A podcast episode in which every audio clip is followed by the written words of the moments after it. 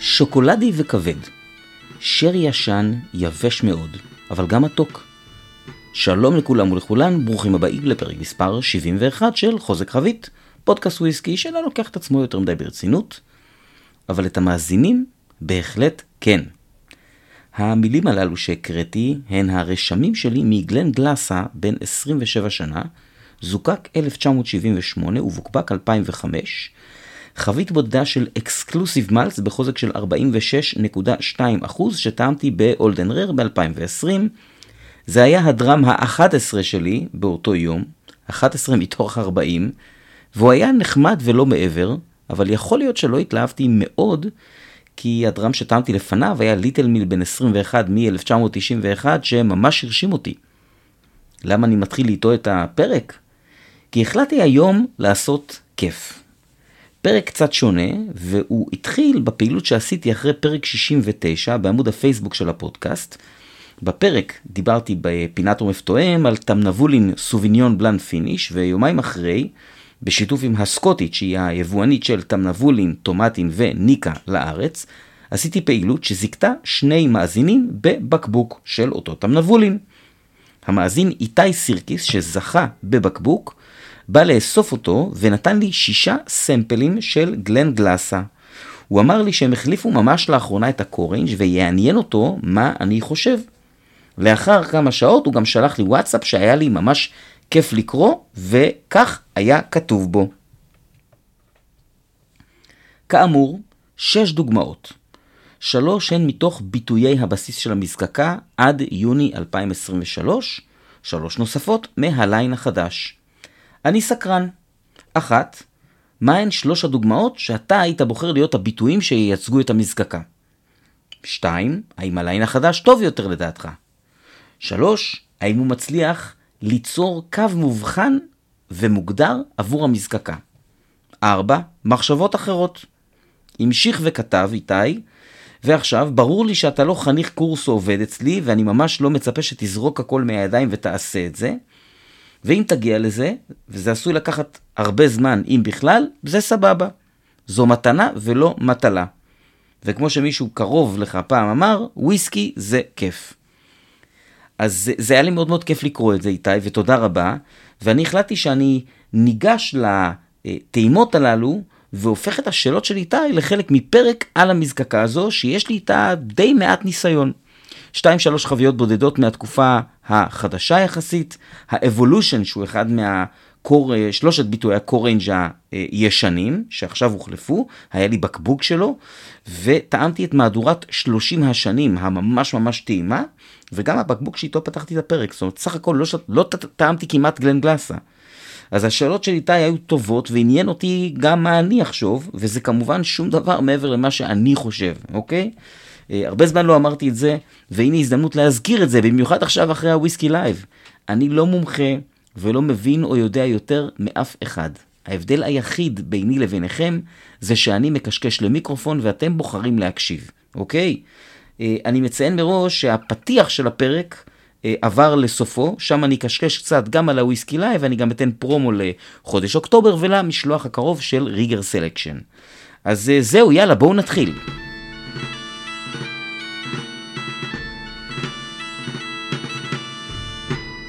מזקקת גלן גלאסה, יש כאלה שאומרים גלן גלאסו, גלן גלאסאו, כל מיני כאלה אה, ביטויים. אני אה, ניסיתי לברר והבנתי שיש לומר גלן גלאסה. אז היא נמצאת בצפון מזרח ההיילנד, ממש סמוך לחוף הצפוני, או ממש על החוף הצפוני. טכנית על הגבול בין ההיילנד לספייסה, היא עדיין נמצאת בהיילנד. היא הוקמה במסגרת מה שאני קורא לו הגל השני של הקמת מזקקות, אפשר לומר די בתחילתו, 1874-5, על ידי ג'יימס מויר, שהיה איש עסקים מקומי, ואפשר לומר שההיסטוריה שלה היא ממש ברומטר לתעשייה כולה, ועליה אני אספר קצת אחרי הסקירה של השלישייה הראשונה של הביטויים. טעימה ראשונה, תעודת זהות, גלן גלאסה אבולושן. Highland single malt ללא ציון גיל, 50% אלכוהול, מיוצר מ-2012-13, מיושן בחביות ex Tennessee whiskey, ואחרי פינת ההיסטוריה, כולכם תוכלו לנחש איזו מזקקת טנסי מכרה להם את החביות. אה, מחיר לצרכן כ-45 pound. אני קניתי בקבוק בזמנו, לפני כמה שנים, ב-connection מאתונה אה, אה, הביתה בקפריסין, והוא עלה אפילו פחות למיטב זיכרוני. כאמור, ייצורו הופסק, כן? אמרתי מיוצר מ-2012-2013, וייצורו הופסק ב, ככל הנראה יוני השנה, אולי קצת לפני. טעימה ראשונה, חביות ה-ex-Tennessee נוכחות באף מיד, ואם לא היה לי בקבוק שלם שלו, הייתי חושב שזה פסיכולוגי, אבל יש לי ניסיון עם הבקבוק, אז זה לא איזה משהו בסמפל הזה, או משהו בידע אה, המוקדם שיש לי. מתוק, קרמל מייפל, אה, גרייני כזה, כלומר מקבלים איזה משהו שמזכיר דגנים, מריחים שהוא צעיר, אף די שטוח אבל נחמד. בכך מפתיע לטובה. מתקתקות, קצת חמצמצות, תבלינים, הגיל שלו מורגש, אבל לא בקטע רע. הסיומת קצת מרירה מדי, והוא מתרכז בחלקו הקדמי של חלל הפה לאורך כל הטעימה. סך הכל נחמד מאוד. אחרי 20 דקות, משהו במתיקות באף נרגע, ויצא מעט פיר, אה, פירותיות עדינה. בכך הוא מעט גדל, הגוף מרגיש קצת יותר מלא, והסיומת יותר חמה אה, ופחות עוקצת. השתפר, אבל מעט. שורה תחתונה, וויסקי חמוד, לא מעבר לזה. אני שמח שקניתי בזמנו בקבוק, ואני גם מבין את עצמי מדוע לא קניתי עוד אחד מאז. אני עובר לטעימה השנייה ב-range, ב-core range הישן, תעודת זהות, גלן גלאסה רווייבל. Highland single malt ללא ציון גיל, 46% אלכוהול, גם הוא יוצר מ-2012-2013, והוא מיושן, או יותר נכון, היה מיושן בחביות יין אדום וחביות ex bourbon במילוי ראשון, שאחרי vatting של שני סוגי החביות עבר ל-finish בחביות שרי. מחיר לצרכן כ-45 pound. טעימה ראשונה, באף אין שום זכר לחביות יין או חביות שרי. הוא מרגיש ממש bourbon matured לחלוטין. אף מאוד דומה לזה של הרווייבל, רק מעט סגור יותר, שזה קצת מוזר ביחס לחוזק, לפחות בעיניי, אם כבר היה אמור להיות uh, קצת יותר נגיש. הוא מתקתק, grainy, קצת מתובל, style פלפל לבן, שטוח, נחמד, פחות מעניין מהאבולושן, וגם בכך היה כאן פחות עניין מהאבולושן. הם מאוד דומים, ואני לא מקבל פה שום יין ושום שרי. יש כאן פירותיות נחמדה בכניסה שלו לפה, ואז הוא משתטח. אחרי 20 דקות, האף השתפר, ויצא איזו נגיעה ממש ממש עדינה של דובדבן, משהו בוסרי כזה, כאילו הגרעין של הדובדבן, משהו כזה. הוא יותר נעים, אבל עדיין אין סיכוי שהייתי מנחש שיש כאן חביות יין או שרי בתערובת. בכך הוא מרגיש לרגע כאילו השתפר, אבל תוך כמה שניות הוא מקבל טוויסט מריר מאוד, שנמשך לסיומת שהיא ארוכה, ובגלל המרירות הייתה ארוכה מדי. שורה תחתונה, וויסקי לא מוצלח.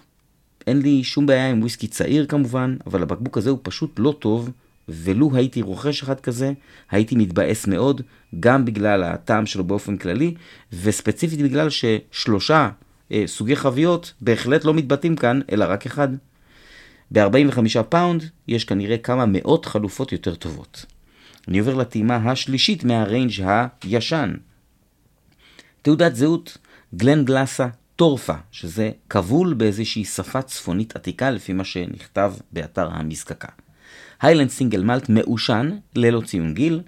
לפי מה שראיתי, העישון הוא סביב ה-35 ppm, בין 30 ל-40. 50% אלכוהול, הוא יוצר מ-2013-14 ויושן בחביות ex bourbon בלבד, מחיר לצרכן כמו שני חבריו ל range כ-45 פאונד. טעימה ראשונה, האף ממש מוצלח כבר בהערכה ראשונה. מעושן בינוני, מתקתק, ונילי ומתובל. מרגישים שמדובר בחביות ברבן, יש משהו מעט עשבוני באף ובעשן, קצת מזכיר את הבן נביס המעושן של ריגר סלקשן שהיה במשלוח הקודם, כמובן בחוזק נמוך יותר. בחך הוא היה די חד גוני ולאו דווקא בקטע שלילי. הוא פשוט היה וויסקי מעושן, מוצלח וצעיר, בלי יותר מדי מורכבות, עם סיומת ארוכה ומתובלת בהחלט תמורה טובה על המחיר בקטע הזה, אה, ובכלל, זאת אומרת, יחסית לגיל ולחוזק, הוא מאוזן, והוא נותן סיומת טובה, והוא נותן תמורה לא רעה למחיר, בטח בטעימה הראשונה. אחרי 20 דקות, האף מעט נרגע, העשן קצת ירד, שזה בסדר, אבל גם המתיקות והתבלינים נרגעו, אפילו נרגעו מדי. אה, קצת נחלש, נחלש מדי לטעמי. בחייך הוא גם נחלש מדי, רק העשן נשאר, המתקתקות והתבלינים שהיו קצת פשוט נעלמו, וגם הסיומת התעדנה והתקצרה, או בפשטות, הוא התפרק. הוויסקי פשוט התפרק ולא החזיק את הזמן. שורה תחתונה, מעושן נחמד, לא מעבר, בהתחשב בחוויה הראשונית, הוא תמורה בסדר למחיר, אבל אני חושב שאם הייתי רוכש בקבוק, לא הייתי קונה עוד אחד, ויש מצב שהייתי קצת מתבאס, כי גם כאן יש חלופות אה, לא רעות בטווח המחירים הזה. שורה תחתונה על כל ה range הישן, בשתי מילים, לא מרשים. ניכר שהזדרזו להוציא וויסקי מהר מהר. המחירים סבירים, החוזקים אחלה, אבל בגדול לא range מאוד מעניין, בטח אם משווים למזקקות אחרות צעירות שהוציאו דברים קצת יותר מעניינים ומוצלחים, לפחות בעיניי. לינדורס אבי וארדנה מורחן הן שתי דוגמאות רלוונטיות שאפשר למצוא גם בארץ. האם זה הגיל? בחירת חביות? משהו אחר? אני לא יודע, אני רק חושב שאין כאן משהו מיוחד או מרגש, ואני כמובן שופט את זה ביחס למקבילות בכל הקריטריונים, ולא משווה את זה ל... אני לא יודע מה, אה, בקבוק עצמאי של ברוכלדי בן 23, לצורך העניין.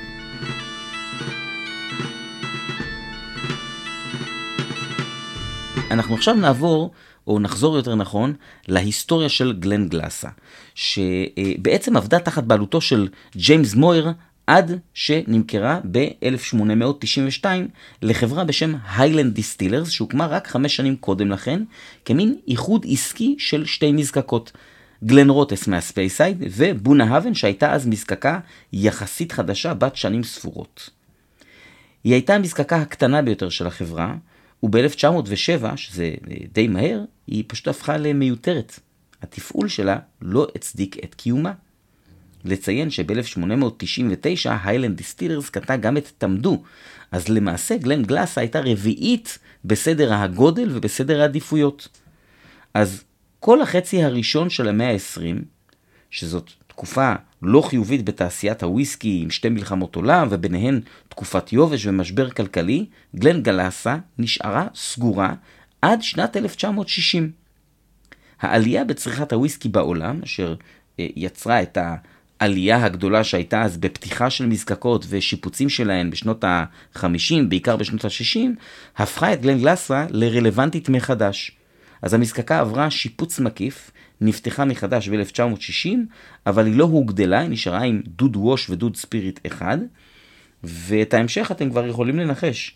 הירידה בצריכה בשנות ה-70 והמשבר בתעשייה בשנות ה-80, אשר מכונה ההלוך, גרמו לגלן גלאסה להצטרף לרשימה מכובדת של מזקקות שנסגרו, ואצלה זה קרה ב-1986.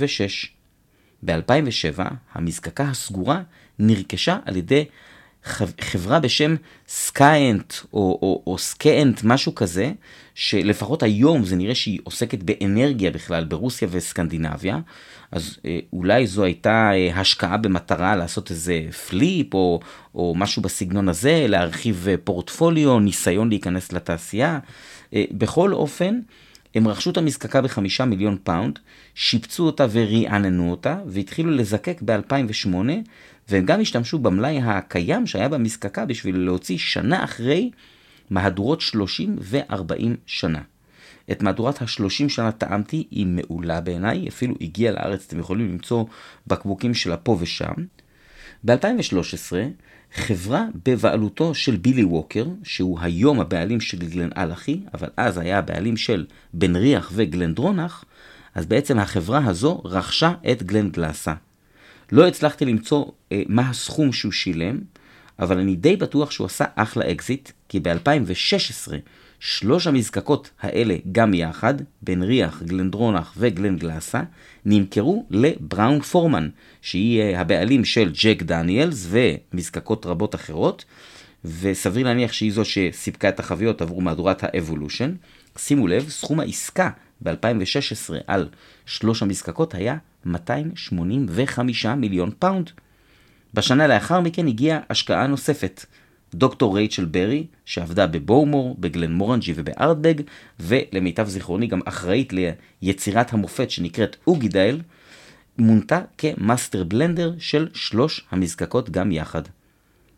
אני רוצה אה, להדגיש למשפט סיכום, גלן גלאסה, שנפתחה 12 שנים לפני גלן פידיך, הייתה סגורה יותר ממחצית שנות קיומה. זה שהיא איתנו, עדיין, זה לא מובן מאליו. רוב השעורה שבה משתמשת המזקקה אינה מעושנת, אבל יש מספר שבועות בשנה שבהם מזקקים עם שעורה שמעושנת לאיפשהו בין 30 ל-40 ppm. לא הצלחתי למצוא נתון יותר מדויק אה, מאשר הטווח הזה. למזקקה יש שישה וושבקס, ארבעה מעץ ועוד שניים ממתכת שהצטרפו באותו שיפוץ גדול ב-1960. התסיסה במזקקה ארוכה, כ-80 שעות או סביב 80 שעות. מבחינת דודי הזיקוק, דוד הווש גדול, גודלו כ-17,000 ליטר, ודוד הספיריט כ-12,000 ליטר.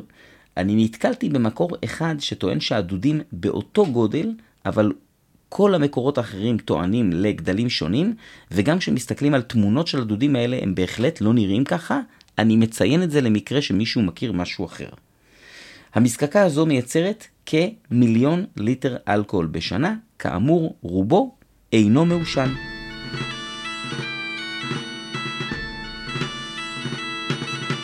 עכשיו אני אעבור לטעימה של ה range החדש שיצא ממש לפני שלושה חודשים.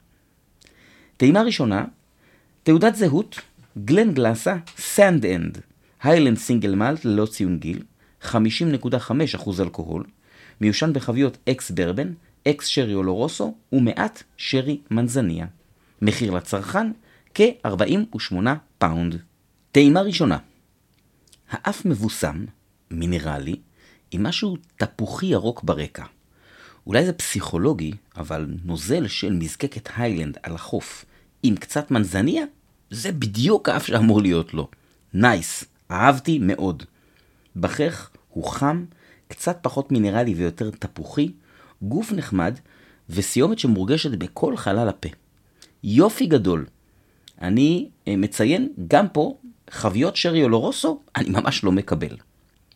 אחרי 20 דקות, האף מעט השתנה, קצת פחות מבוסם, קצת יותר מינרלי, הוא עדיין מוצלח, העדפתי אותו קודם, בכך הוא השתפר, הפך יותר מינרלי, אפילו מעט ימי, מתובל, התפוח הפך מעט חמצמץ, סיומת עדינה יחסית וארוכה, טעים מאוד. בגלל שהוא היה לי כל כך טעים, אפילו חיכיתי אותו עוד קצת, ואחרי 30 דקות האף קיבל איזה טוויסט מתקתק כזה, מעט תעשייתי, לא בקטע טוב, ובכך הוא המשיך להיות מינרלי, אבל הוא פיתח מרירות לא כל כך נעימה. שורה תחתונה, מוצלח מאוד לחובבי הז'אנר. לעניות דעתי, לא למתחילים, מאתגר, לחובבי וויסקי מחוספס שאינו מעושן הוא יתאים מאוד. אה, אם אתם אוהבים טוברמורי למשל, זה ברמת הבקבוק חובה, עד כדי כך. טעים לאללה, הוא קצת התפרק בסוף, אבל לא כל בקבוק אמור להחזיק 30 דקות של מזמוז בכוס, אה, בטח לא בגיל כזה צעיר. ואני עובר לטעימה מספר 2. גלן גלאסה, 12 שנה. היילנד סיגל מלט, 45% אלכוהול, מיושן בחביות ברבן, שרי אולורוסו ויין אדום, מחיר לצרכן כ-48 פאונד. טעימה ראשונה, האף מינרלי ומרגיש גם מעט יותר חזק. אני חושב שהייתי מנחש 47-48 אה, אחוז כזה לדעתי, משהו כזה, לא 45 אחוז. יש כאן משהו מעט פירותי ברקע, זה פחות ניכר מה Sandend, סך הכל אף די חד גוני, אבל לחובבי מינרליות כמוני, מוצלח. החך היה הפתעה נעימה. מחוספס, מינרלי מאוד, היה בו משהו פירותי בשל, אבל ממש ממש כזה ברקע מאחורה, והטעם של חביות היין ניכר ממש ממש בקטנה, בעוצמה מאוד מאוד חלשה. הסיומת מוצלחת מאוד, עם משהו חמאתי כזה מאוד מגניב. אחרי 20 דקות, האף קיבל חריפות ממש של פלפל שחור. מצד אחד זה היה מעניין, ומצד שני זה ממש הפריע לי להריח את כל השאר, זאת אומרת לא, לא קיבלתי שום דבר חוץ מזה שחריף לי. בכך הוא גם נהיה חריף, מעט ייני ויבש, מינרלי אבל פחות, והסיומת איבדה את החימתיות שלה. לא רע, אבל אהבתי יותר את המזיגה הראשונה. שורה תחתונה, חמוד מאוד, בהחלט מרגיש כמו קרוב משפחה של הסנדנד, וגם פה החביות לא מספיק מורגשות. טעימה 3 תעודת זהות, גלן גלאסה, פורצוי, שזו העיירה, זה השם של העיירה שבה המזקקה נמצאת. היילנד סינגל מלט, מעושן ללא ציון גיל, 49.1% אלכוהול, מיושן בחביות ברבן, שרי אולורוסו ופורט. מחיר לצרכן כ-52 פאונד. טעימה ראשונה, האף מתקתק, שוקולדי, נעים, אבל בבירור סגור. החוזק אינו מורגש, גם העשן באף כמעט לא מורגש. בחך הוא מתחיל מתקתק ופירותי, הופך מעושן קל עם עשן יבש כזה, ומקבל בסיומת יותר עוצמה של עשן, בעיקר על הלשון עצמה. סיומת ארוכה ויבשה, אני כמובן כבר משווה אותו לטורפה, וללא ספק מדובר בהמשך משופר שלו. כלומר, מרגישים שזו אותה מזקקה, או לכל הפחות אותו סטייל של עשן, אבל יותר מורכב. אחרי 20 דקות, העשן באף שקודם לא היה, קצת יוצא החוצה, השוקולדיות עוברת לרקע, עדיין לא אף מורכב, אבל נעים. בחייך הוא כאילו הפך אחיד יותר, זאת אומרת העשן קיבל איזה מין לינאריות כזאת, בלי הקפיצה בין הזמן אה, אה, שהוויסקי בפה לבין התחושה של העשן שגברה בסיומת. שורה תחתונה, טעים יותר מהטורפה, אבל הוא גם בקטגוריית מחיר אחרת, שבה יש לו כבר תחרות יותר רצינית. הוא טוב יותר, אבל בכנות לא טוב מספיק. חביות השרי והפורט לא מורגשות כמעט בכלל, וזה, כמו שאתם כבר מבינים, משהו שחוזר על עצמו. שורה תחתונה על כל הריינג' החדש, בשתי מילים, שיפור ניכר. מה שבאמת אהבתי זה שיש כאן DNA הרבה יותר מובחן של המזקקה וגם של האזור, מה שנקרא קוסטל היילנד, בדגש על הקטע של הקוסטל, של החוף. מה שבהחלט אינו מורגש בכל הריינג' הוא סוגי החביות. למעט המנזניה בסנדנד, כל השאר נשארות כמילים על התווית או בתיאור של אתר המזקקה, ולא באמת מגיעות לצרכן. ועכשיו, לשאלות של איתי. 1. מהן שלוש הדוגמאות שאתה היית בוחר להיות הביטויים שייצגו את המזקקה? אז התשובה היא, ללא ספק, הריינג' החדש. 2. האם הליין החדש טוב יותר לדעתך? כפי שאמרתי כבר קודם, בהחלט כן. 3. האם הוא מצליח ליצור קו מובחן ומוגדר עבור המזקקה?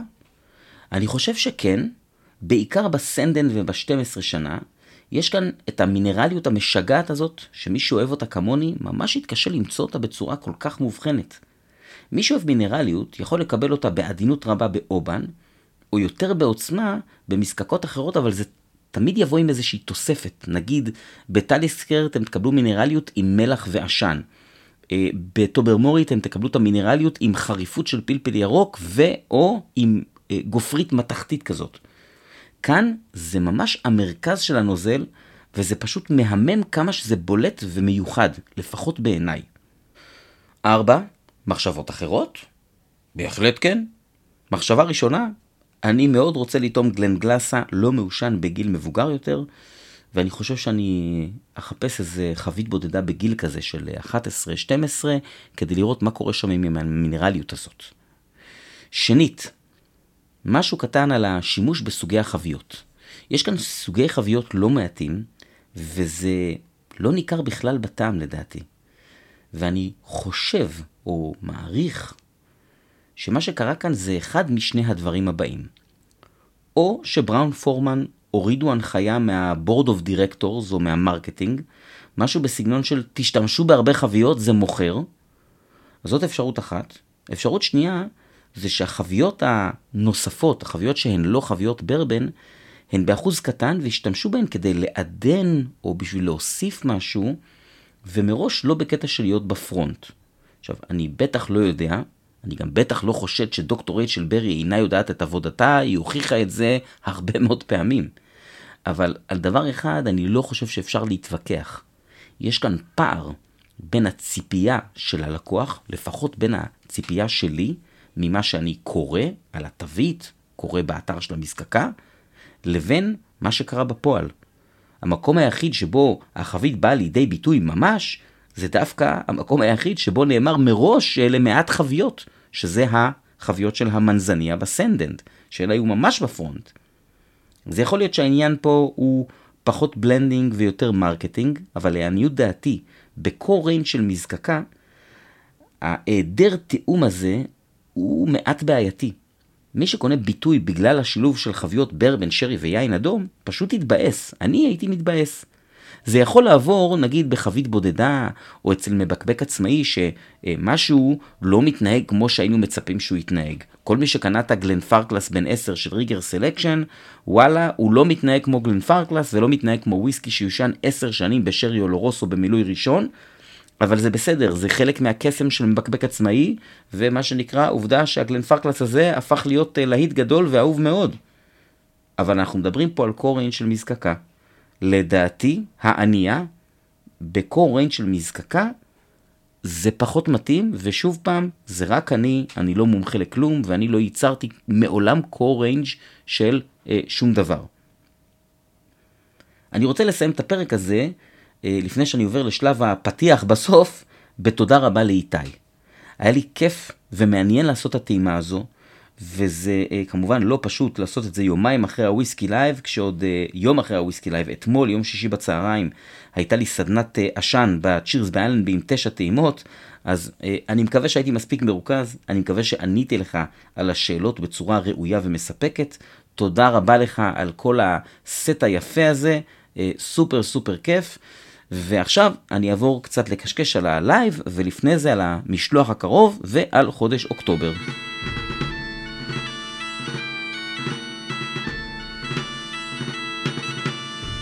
אז אני שמח לספר שבשבוע הבא יעלו לאתר הבקבוקים החדשים של Riegger's Selection ושל Artesano. כמו שאתם יודעים, אני לא עושה עליהם אף פעם פינת עומף תואם, אה, אבל זה כן מרגיש לי בסדר לספר מה מגיע, בעיקר כי באמת אני מקבל ביקורות אה, טובות על רוב הבקבוקים מרוב האנשים, תמיד יהיה מי שלא יאהב, זה כמובן בסדר. אז אה, מה שצפוי לנו, הנה לכם הרשימה שתעלה לאתר ממש בימים הקרובים. ככה. יש לנו Tomatin בן 10 ב finish virgin oak. יש לנו Craigellachie כמעט בן 16 ב finish ארוך מאוד בפורט, חמש וחצי שנים finish. יש לנו גם Ardmore כמעט בן 12 ב finish של חמש שנים באמרונה. זו חבית מיקב לנוטי, מי שזוכר את ה Macduff ב finish אמרונה, שהיה, גם הוא היה אה, ב finish אה, של חבית מאותו היקב. ויש לנו שלושה Ben Nevis.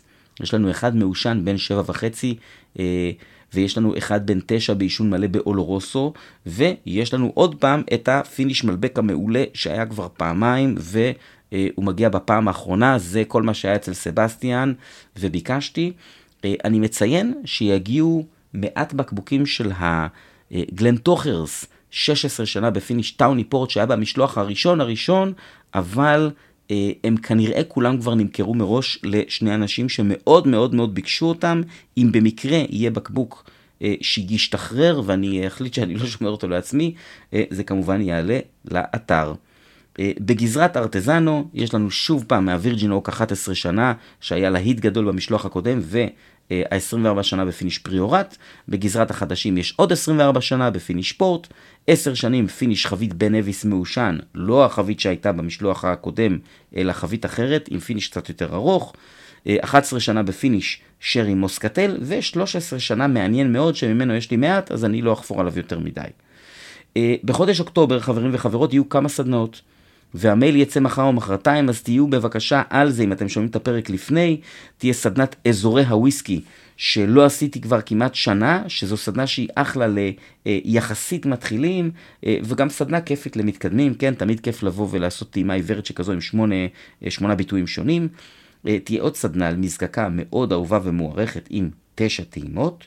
תהיה טעימה של ארטזנו בת שירס באלנבי ב-13 לעשירי, יום שישי בצהריים, וככל הנראה אני גם אבקר בחיפה, זה עוד לא בטוח, אבל אני על זה. אה, ועכשיו לסיכום, כמה מילים מהצד שלי על ה Whisky Live. אז אה, בשבילי השנה ה Live היה מאוד מאוד מיוחד, בגלל שזו בעצם הפעם הראשונה, זה ה Live הראשון שאני... באתי, באתי לעבוד, מה שנקרא. באתי לעבודה, לא באתי אה, לעשות אה, סיבוב, לא באתי לפגוש אה, חברים, לא באתי לטעון דברים חדשים. באתי לעבוד. וכמובן בעמדה, חייב לומר שהייתה מרשימה ביותר וגדולה מאוד של Glenfiddich. וחוץ מזה עשיתי שתי סדנאות שהיה לי סופר כיף להעביר, בעיקר בגלל אה, ש Glenfiddich שלחו לי ארבעה cask samples, אה, אה, בעצם שני סטים של ארבעה cask samples של וויסקי בחביות ברבן, שרי אולורוסו, חבית יין אדום וחבית ריפיל שרי עם תזקיק מעושן. שהם כולם היו במעל 60% אלכוהול, וזה פשוט אה, אדיר, אז זה גם פרגון מאוד מאוד יפה שלהם, לא לי, לשוק המקומי, אוקיי? לבוא ולתת לשוק המקומי משהו כזה, אני אומר לכם, גלנפידיך לא מוצאים הרבה כאלה, אה, וכל מי שהיה בסדנאות שלי ברביעי וחמישי, אה, נראה לי שמאוד מאוד נהנה מהטעימה הזו, קודם כל כי זה היה פשוט טעים, ודבר שני, כי זה באמת חומר שהוא סך הכל די נדיר, אוקיי? אז... אני מאוד נהניתי מה Live הזה, ואני הייתי בכל ה Live, אה, כל ה Whisky Live בישראל, חוץ מאחד, אני לא זוכר באיזה שנה הוא היה, אבל לי תמיד הייתה תחושה שה Whisky Live הראשון שהיה, נדמה לי שזה 2014, היה אה, תמיד כאילו, תמיד היה הכי טוב. וכל פעם שהיה Whisky Live אחרי זה, כאילו היה חסר משהו כדי שהוא יתקרב ל Live הראשון. כי ב Live הראשון באמת, היו המון דוכנים, הייתה איזה מין תחושת אופטימיות כזאת, ממש מין אה, אה, אופוריה של חובבי הוויסקי בארץ. היו מזקקות שלא היו בארץ, שזה משהו שהיום הוא מאוד מאוד אה, נדיר. זה גם קשור לשוק הוויסקי המקומי וזה גם קשור לשוק הוויסקי העולמי, אבל אני אתן לכם דוגמה, ב Live הראשון היה דוכן עם אה, Aberfeldy, שזו מזקקה שהיום יש בארץ, אבל Aberfeldy הגיע לארץ לפני, לא יודע, שנה, משהו כזה. אז... אה, ה Live הזה היה הרבה יותר טוב, והוא היה הרבה יותר טוב מכולם וגם מהראשון, כי עשו פה פשוט שרשרת של החלטות מאוד חכמות, ואני רוצה מפה לפרגן למארגנים. גם המיקום, אה, זה שזה חלל סגור וממוזג וגדול, והיה נקי כל הזמן. אוקיי? הוא לא יודע אם זה משהו שאתם מצפים לשמוע בפודקאסט על וויסקי, אבל אני, בתור מישהו שעובד במסעדנות כבר 21 שנה, כשאני נכנס למקום לבר, למסעדה, לא משנה מה, אני מבחינתי הפרצוף של המקום זה השירותים, אוקיי? המטבח נקי כמו שהשירותים נקיים. אם נכנסתם למקום שהשירותים בו הם זוועה, קחו בחשבון שזאת המחשבה של הבעלים של המקום על ניקיון באופן כללי. וזאת גם תמיד הייתה בעיה ב Whisky Live, אוקיי? השירותים ב Whisky Live שהיו על הגג של עזריאלי בשעות המאוחרות יותר, תמיד היו פשוט סיוט. ופה השירותים היו נקיים כל הזמן, וה Live היה נקי כל הזמן, נכון שביום חמישי בערב, באיזשהו שלב זה כבר נהיה ערב יווני, והתחילו להישבר הכוסות ככל שרמת האלכוהול עלתה, בסדר, אפשר להבין את זה, אבל בגדול האירוע היה מתוקתק, אמ, היו הרבה דוכנים, היה מים, אמ, היה אפשר אה, לקנות, אה, זאת אומרת, היה קפה כל הזמן, אפילו קפה בחינם כל הזמן בלייב, כאילו, אתם, לא משנה גם אם זה בגלל שזה יח"צ של מישהו, מה אכפת לי? זה פשוט רמה גבוהה. היו המון מציגים, ו... אה, גם הצוותים שבאו להציג, אני יכול להגיד לכם שבגלנפידיך זה היה ככה בוודאות. הצוותים היו מקצועיים, ידעו לענות על שאלות, ידעו מונחים בסיסיים, ידעו לספק אה, אה, תשובות לכל מיני שאלות, גם שאלות שהן קצת יותר גיקיות, היו נציגים מקצועיים כמעט לכל מקום, אה, היו לא מעט אנשים שהגיעו מחו"ל ללייב הזה, ולא סתם הגיעו בשביל אה, לבוא ולעשות סדנה ו- וללכת, אוקיי? אה, קודם כל, קני מקדונלד, שאני כבר פה מבטיח לכם פרק איתו מתישהו, קני מקדונלד מ Dram Mór, שעבד הרבה שנים ב-Ian Macleod, ב Glengoyne ו Tamdhu. אה, כל מי שהיה ב Live של 2018 ו-19, Live של 19, הוא הגיע ועשה אה, סדנאות, סדנת Tamdhu מאוד מאוד מגניבה. אז הוא היה, ודייוויד לינד מ Loch Lomond, שיש איתו פרק פה בפודקאסט, הגיע עוד פעם ועשה סדנה וטעימות מאוד מאוד מיוחדות. אה, אז אני יוצא מה Live הזה בתחושה, אה, תחושה ממש ממש אופטימית. אני חושב שאופטימיות זה ה... אה, זו המילה הנכונה. עכשיו, זה לא בגלל שחשבתי שמשהו רע יקרה, אבל אני מרגיש כאילו ה Live הזה היה איזה מין אה, סימן כזה להתבגרות של השוק, גם של האנשים שבאו וגם ברמת השיחות הייתה מין בגרות כזאת. במה זה מתבטא? אני חושב שהיו לייבים שבהם אפשר היה ממש להבדיל בין שתי רמות של קהל. היה את הגיקים, שבגדול באו לצלוב כל דבר שהוא לא חוזק חבית אנשיל פילטרד ממזקקה סגורה, זה לא מספיק טוב להם. באו להתלונן, כן? באו לסבול. באו להראות שהם יודעים ולסבול. ומהצד השני, היו אנשים שאין להם מושג בכלום. הם באו לבלות. הם באו לתערוכת הוויסקי. באותה מידה, אם היה להם זמן באותו היום לבוא לתערוכת אה, אה, מרכבות מלחמה יווניות, הם היו באים גם לזה, אוקיי? בתקווה שימזגו שם יין. והשנה היו הרבה הרבה יותר אנשים שהיו במרכז של הספקטרום הזה. היו אנשים שמבינים בוויסקי אבל לא מאוד, היו אנשים שהיו בסקוטלנד פעם אחת ואנשים שהיו בסקוטלנד חמש פעמים, היו אנשים ששותים כבר הרבה שנים וכאלה שרק נכנסו לתחביב, אבל אני חושב שרמת הפלצנות או היהירות שהייתה בתערוכות קודמות, הייתה הרבה הרבה הרבה יותר מתונה עד לא קיימת. וכמו שאתם יודעים, אני חושב שוויסקי זה כיף, וה Live הזה היה כיף. הוא פשוט היה כיף. חביות, פשוט עומדות שם חביות של ירושלמי ושל גולני ושל Milk and Honey ו new make של NGK החדשה, שגם שם אני מקווה מאוד שאני אצליח להביא איזשהו אה, פרק עם הנפשות הפועלות. אז אה, זהו, אז אכלתי את הראש, אבל אה, באמת כל הכבוד למארגנים, ותודה רבה לכל מי שבא להגיד לי שלום, ובטח למי שכיבד את הזמן שלי ואת המזקקה שאני עובד בה, ובא לסדנה. אני חושב שעמדתי בהבטחה שלי שזה יהיה כדאי ומעניין, uh, וזהו. אז תודה רבה. אני מקווה שנתראה בסדנאות uh, אוקטובר, מי שרשום לסדנת בלוויני השנייה ב-19 לחודש, עוד כמה ימים, אנחנו נתראה uh, בה, עוד עשרה ימים. וזהו, תודה רבה לכולם, ביי!